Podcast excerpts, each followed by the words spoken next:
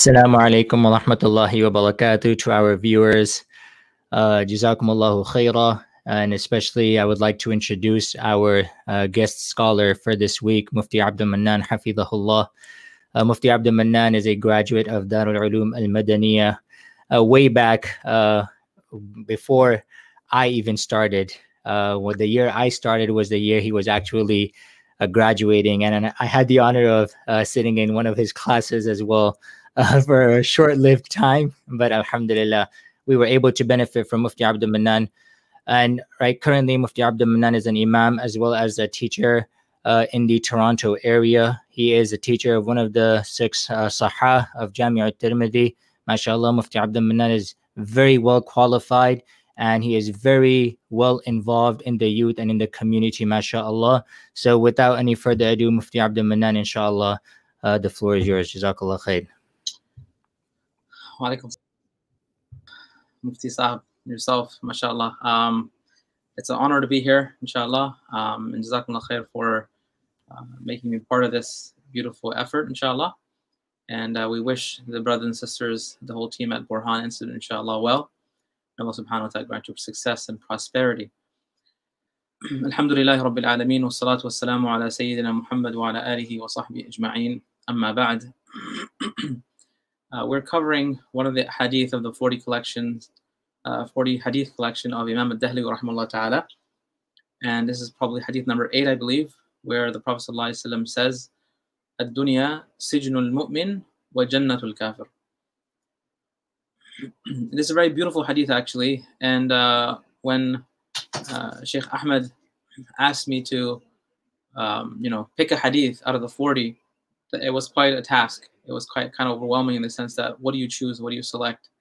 Uh, so.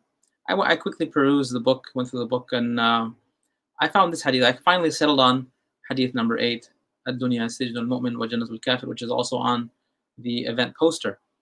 Um, and we'll get into that really quickly. And um, I feel this is a very, very important hadith, uh, especially for our time.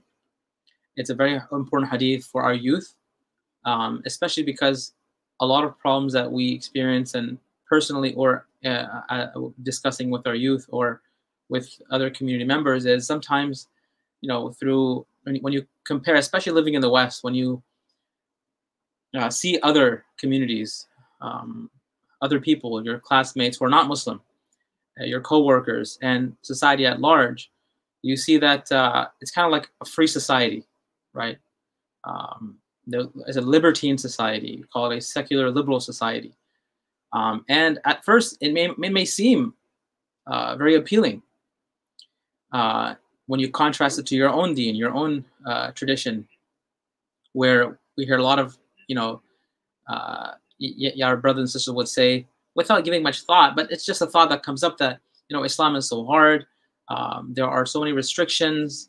Uh, you know, this is haram, this is haram, this is haram, right? So we we commonly hear that as as imams, as friends, as as perhaps even parents, and, or maybe one of us feels like that occasionally.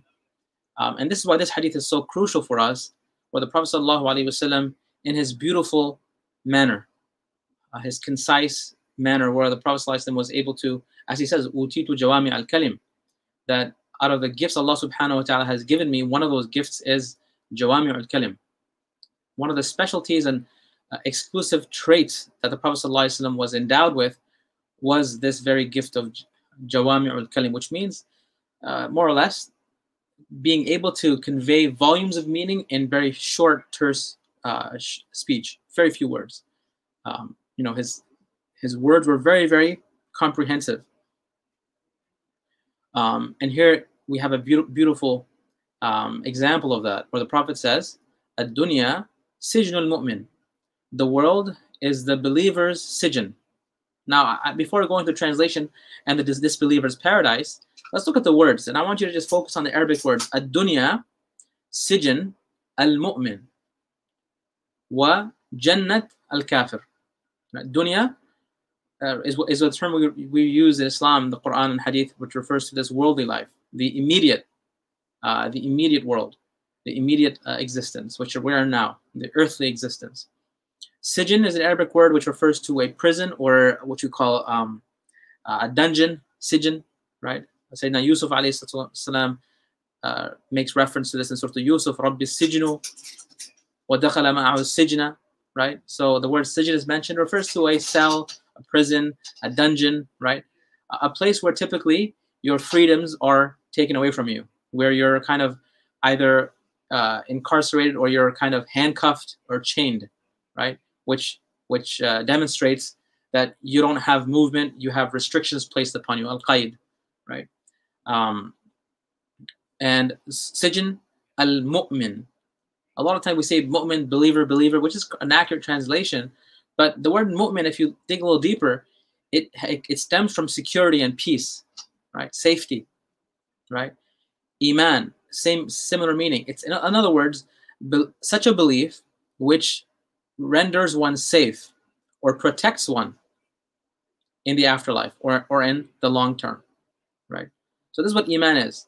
So the, the, the dunya is the prison or let's say the cell of the al-mu'min, right?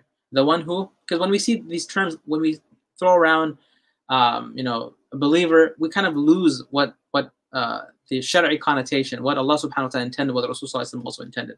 Although the meaning is not far, but it's an it adds a layer and depth to uh, the meaning of iman, that you are consciously submitting and believing. You're in, taking in this idea and this aqeedah, this reality, this haqiqah, um, because there is a There's a payout. There's a there is a uh, there is a reward, and that is uh, safety, complete safety and security in this world and the afterlife, right? In the sense that Allah Subhanahu wa Taala will grant you salvation. Wa jannat al kafir. What is this dunya for the non-mu'min, or in the hadith terms, the kafir, the rejecter, or the one who denies, right? The kafir, the disbeliever. It's his or her jannah. It's their paradise. So before I get into this, I just want to just kind of explain this. You know, sometimes, as, as I mentioned earlier, is that a lot of times we feel that, you know, Islam is restrictive, and that's to, to a certain extent that, that there is truth to that, right?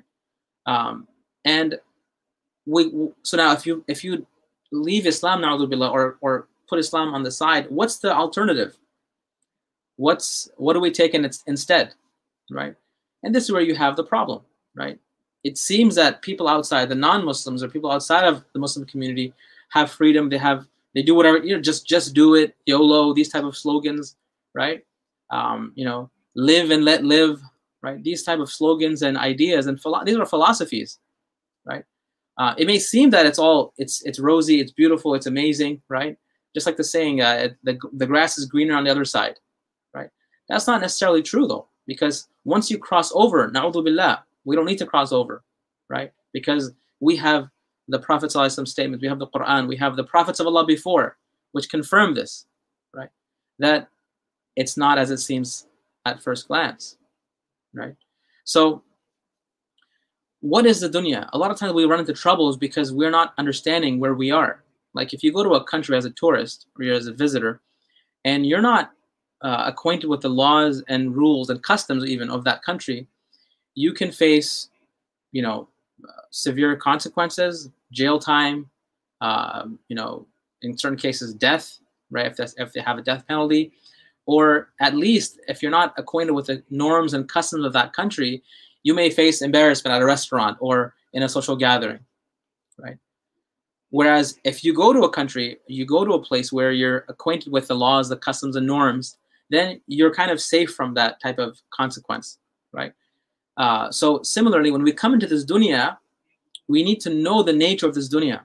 We need to know what the what what the dunya is, who I am, right? So when the tourist understands he or she is a tourist, and that they are now bound by the rules uh, of the visa or um, or other types of laws that that the, the country they're visiting uh, espouses or or follows, then they're you're safe, right?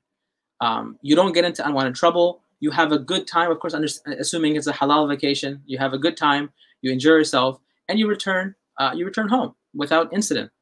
Whereas the person who goes to a place unknowingly or does not abide by those rules, then they're setting themselves up for failure and trouble, and in some cases humiliation, in other cases deep, uh, dire rather, uh, legal consequences, right?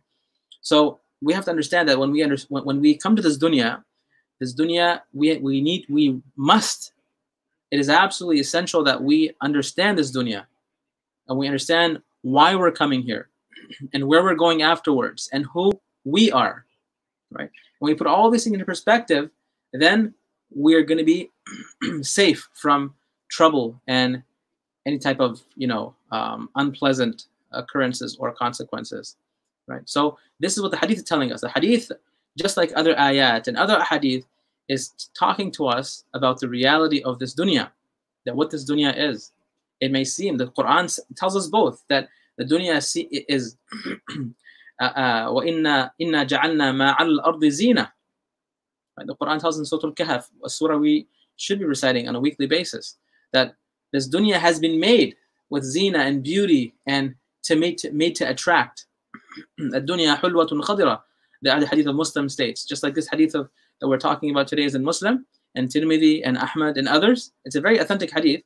Uh, just like that the Prophet says, this dunya is green and sweet, right? So in, indicating that there is an attractiveness, but this is part of the test. So Allah subhanahu wa ta'ala, Rasulullah sallallahu alayhi wa sallam is telling us what this dunya is about, what the reality of this world is. What is it for the believer? So there are two places, right? Huwa alladhi khalaqakum, Surah Al-Taghabun. Huwa alladhi khalaqakum faminkum kafir wa minkum mu'min. Ultimately, we fall into two categories. Ultimately, we all as human beings fall into two categories. We, Allah subhanahu wa ta'ala created us, and some of us, some will be believers, mu'min, again, those who will secure themselves in this dunya and the akhirah from the anger of Allah subhanahu wa ta'ala's punishment, from aman, who have asylum, who, who are protected, right? فَمِنْكُمْ mu'min, and the other group will be those who reject. Okay, so there are two categories. Based on those two categories, the Prophet sallallahu alayhi wa sallam says, based on what you believe now is what will determine how your worldly life is going to be. So for those who have committed to Iman and Islam, who have committed to the Quran, who believe in Allah subhanahu wa ta'ala, ultimately they will have certain expectations. Allah subhanahu wa ta'ala and the Rasul of Allah sallallahu alayhi wa sallam will have certain expectations from us during our stay on earth. There are going to be do's and don'ts, right? We cannot expect that this world is just a free-for-all, just a game. Allah subhanahu wa ta'ala says that um, أَيَحْسَبُ الْإِنسَانُ أَن يُتْرَكَ سُدًى. Does man think that he or she will be left alone just like that, without any consequences, no, no expectations? In other ayat, Allah subhanahu wa ta'ala says that we did not, وَمَا خَلَقْنَا السَّمَاوَاتِ وَالْأَرْضَ وَالْأَرْضَ وَمَا بَيْنَهُمَا بَاطِلًا. Right? Allah subhanahu wa ta'ala says that we did not create this heaven and the earth in vain, without any purpose, aimlessly. That is the misperception, and that is the that, that is the idea and the belief of those who disbelieve and rejected. Right? That's not what it is about. Allah subhanahu wa ta'ala does not create things out of vain and without purpose. Every single thing has a purpose in life. Now take the example of entertainment and games. Right? Um, we all understand, and, and uh, living in the West, especially in youth, uh, who, who I understand will probably be, be listening to this, and there's sports and organized sports. It's very popular. Competitive sports. Now imagine a sport which has no goal, no object, no objective. It may seem uh, exciting at first that you can run around and just burn all your energy, but after two minutes, even kids, when, when you you know maybe kids can get get get by it, but generally speaking, if you just have a, a supposed game where there's no rules, there's no no there are no teams, there are no fouls, no penalties, uh, no consequences, no points, and no goal, it doesn't go very far. Right? Look at the most popular sports. Look at what we as, as as as Muslims even play. We engage in these sports because there's some objective. There's some type of goal behind it. In fact, some of the most popularly watched sporting events are those that have goals. Like the, the what do you call it? The World Cup, the Super Bowl, right? Things like that. Um, so not not that you should watch this. Uh, it's not what I'm saying. But the point is that even just watching it, viewing is is somewhat, you know, exciting because there's a purpose. Imagine you're just watching people running around in a circle. It just doesn't go very far, right? So im imagine a sport that didn't have any consequences or rules, right? That it, the rules, arguably, the rules are what make that much more fun, right? It gives it gives it a direction. It gives you some type of something to play for, right? Because you know there's that there's there's the targhib and tarhib. There's a uh, there's a carrot and the stick that, okay, if, if you get these many points or you get the points, you'll advance to the next round. You'll go to the finals, you'll get this and that's money and all these that are involved, right? Uh, otherwise, you'll get red cards, you'll get, you'll, you'll get penalties, you'll get, you know, uh, you know, you'll get a flag, right? So all these things are very important. It's not, the reason I'm using these examples of sports, not to, of course, I mean, where are sports and where's reality, but it helps us to understand this idea. The Prophet ﷺ even compared this worldly life to prison. It's so that the Sahaba can understand, right? So this world, similarly, there are rules and regulations. The reality of this world is that there are going to be expectations, there are going to be certain rules and certain regulations that, that we have to abide by. And this, in, in, it is in this sense the Prophet ﷺ is saying, "Ad-dunya sijnu al-mu'min." The dunya is like a prison for the believer, right? In the sense that we have restrictions, just like in prison. May Allah protect all of us. Anyone who goes to prison, their liberties are restricted, their movement is restricted. They are now in, in a regimen, right? So similarly, Rasulullah, and this is for our own good, right? That there are certain expectations. You have to pray Fajr, Dhuhr, Asr, Maghrib. You have to make wudu. You have to stay clean. You have to avoid food, certain foods, certain drinks, certain behaviors, right? At first, it may seem like a buzzkill or it's boring or whatever you want to call it, but ultimately, it is for our own good, right? Those restrictions that are in place are what is going to make our worldly life much more meaningful, and ultimately, and most importantly, is that it, it gives us the pleasure of Allah subhanahu wa ta'ala and Jannah, which is eternal. On the other hand, the one who dis disbelieves and rejects revelation and Allah subhanahu wa ta'ala and the Rasulullah sallallahu alayhi wa sallam's teachings, what happens to that person? Because they don't believe in the same thing we believe in, so there is no, there are no restrictions for them. It's, they can do whatever they want, right? They're impulsive, right? YOLO, right? Just do it, right? These type of things are, that's, that's what people live by. When you want to eat, they eat anything. Doesn't matter what it is, where it comes from. You know, if they have the money, they can buy it. Bismillah. I mean, not Bismillah, but they just eat it, right? Um, you know, any behavior, any any any type of entertainment, there are no questions asked. Just go ahead and do it. And like, like I said earlier, it may seem like they're, you know, they're having fun, but even they will begin to see the concept. They begin to pay the price for that in the dunya, right? So this hadith is a very beautiful hadith that tells us, you know, how we should live in this dunya. And it's not to say that it's supposed to be, you know, grim and dark and gloomy, right, and boring, right? There, so one, there, there are two ways you can go about this hadith, and we'll conclude with this, inshallah. Number one is that, um, yes, if we look at the, the expectations and the awamir and nawahi, which are the do's and don'ts of Islam, yes, we see the restrictions and we have a code to live according to, right? Um, so in that sense, yeah, whereas the kafir doesn't have that, doesn't doesn't believe in that, so they can just do whatever they want, right? So in, from that sense, it makes sense. Okay, there are restrictions and we have accepted the restrictions for a greater reward, which is in the afterlife, instead of those who have rejected that and have chosen a immediate reward and immediate gratification at the expense of long-term uh, peace and long-term enjoyment, okay? Um, so that's one aspect of the hadith. The second aspect could be, because some people take this hadith and say, how could this hadith be authentic? And na'udhu billah, the hadith is, is very authentic. It's in Mus Sahih Muslim. It's reported by Imam Ahmad in his in Musnad, by Imam al-Tirmidhi in his Jami', Imam Ibn Majah in his Sunan, and so many others, right? And there's a, absolutely no question from a isnad perspective, from the chain of transmission perspective, or even from the matan or the wording of the hadith. So people try to challenge the wording of the hadith and try to create confusion that, how is this possible, right? So, some Muslims are, are living the life. They're righteous, wealthy, righteous Muslims who are living the life, whereas there are other non-believers who rejected, who kind of rejected Islam and, and wahi, but they're living the worst, the worst life. So it seems like the Muslims have, Jan, some Muslims have Jannah here, and, and, and kafirs have, you know, and disbelievers have, instead of Jannah, they, they also have a sijin on earth, right? So I hope you understand the question. And some people have this question that, how does this occur?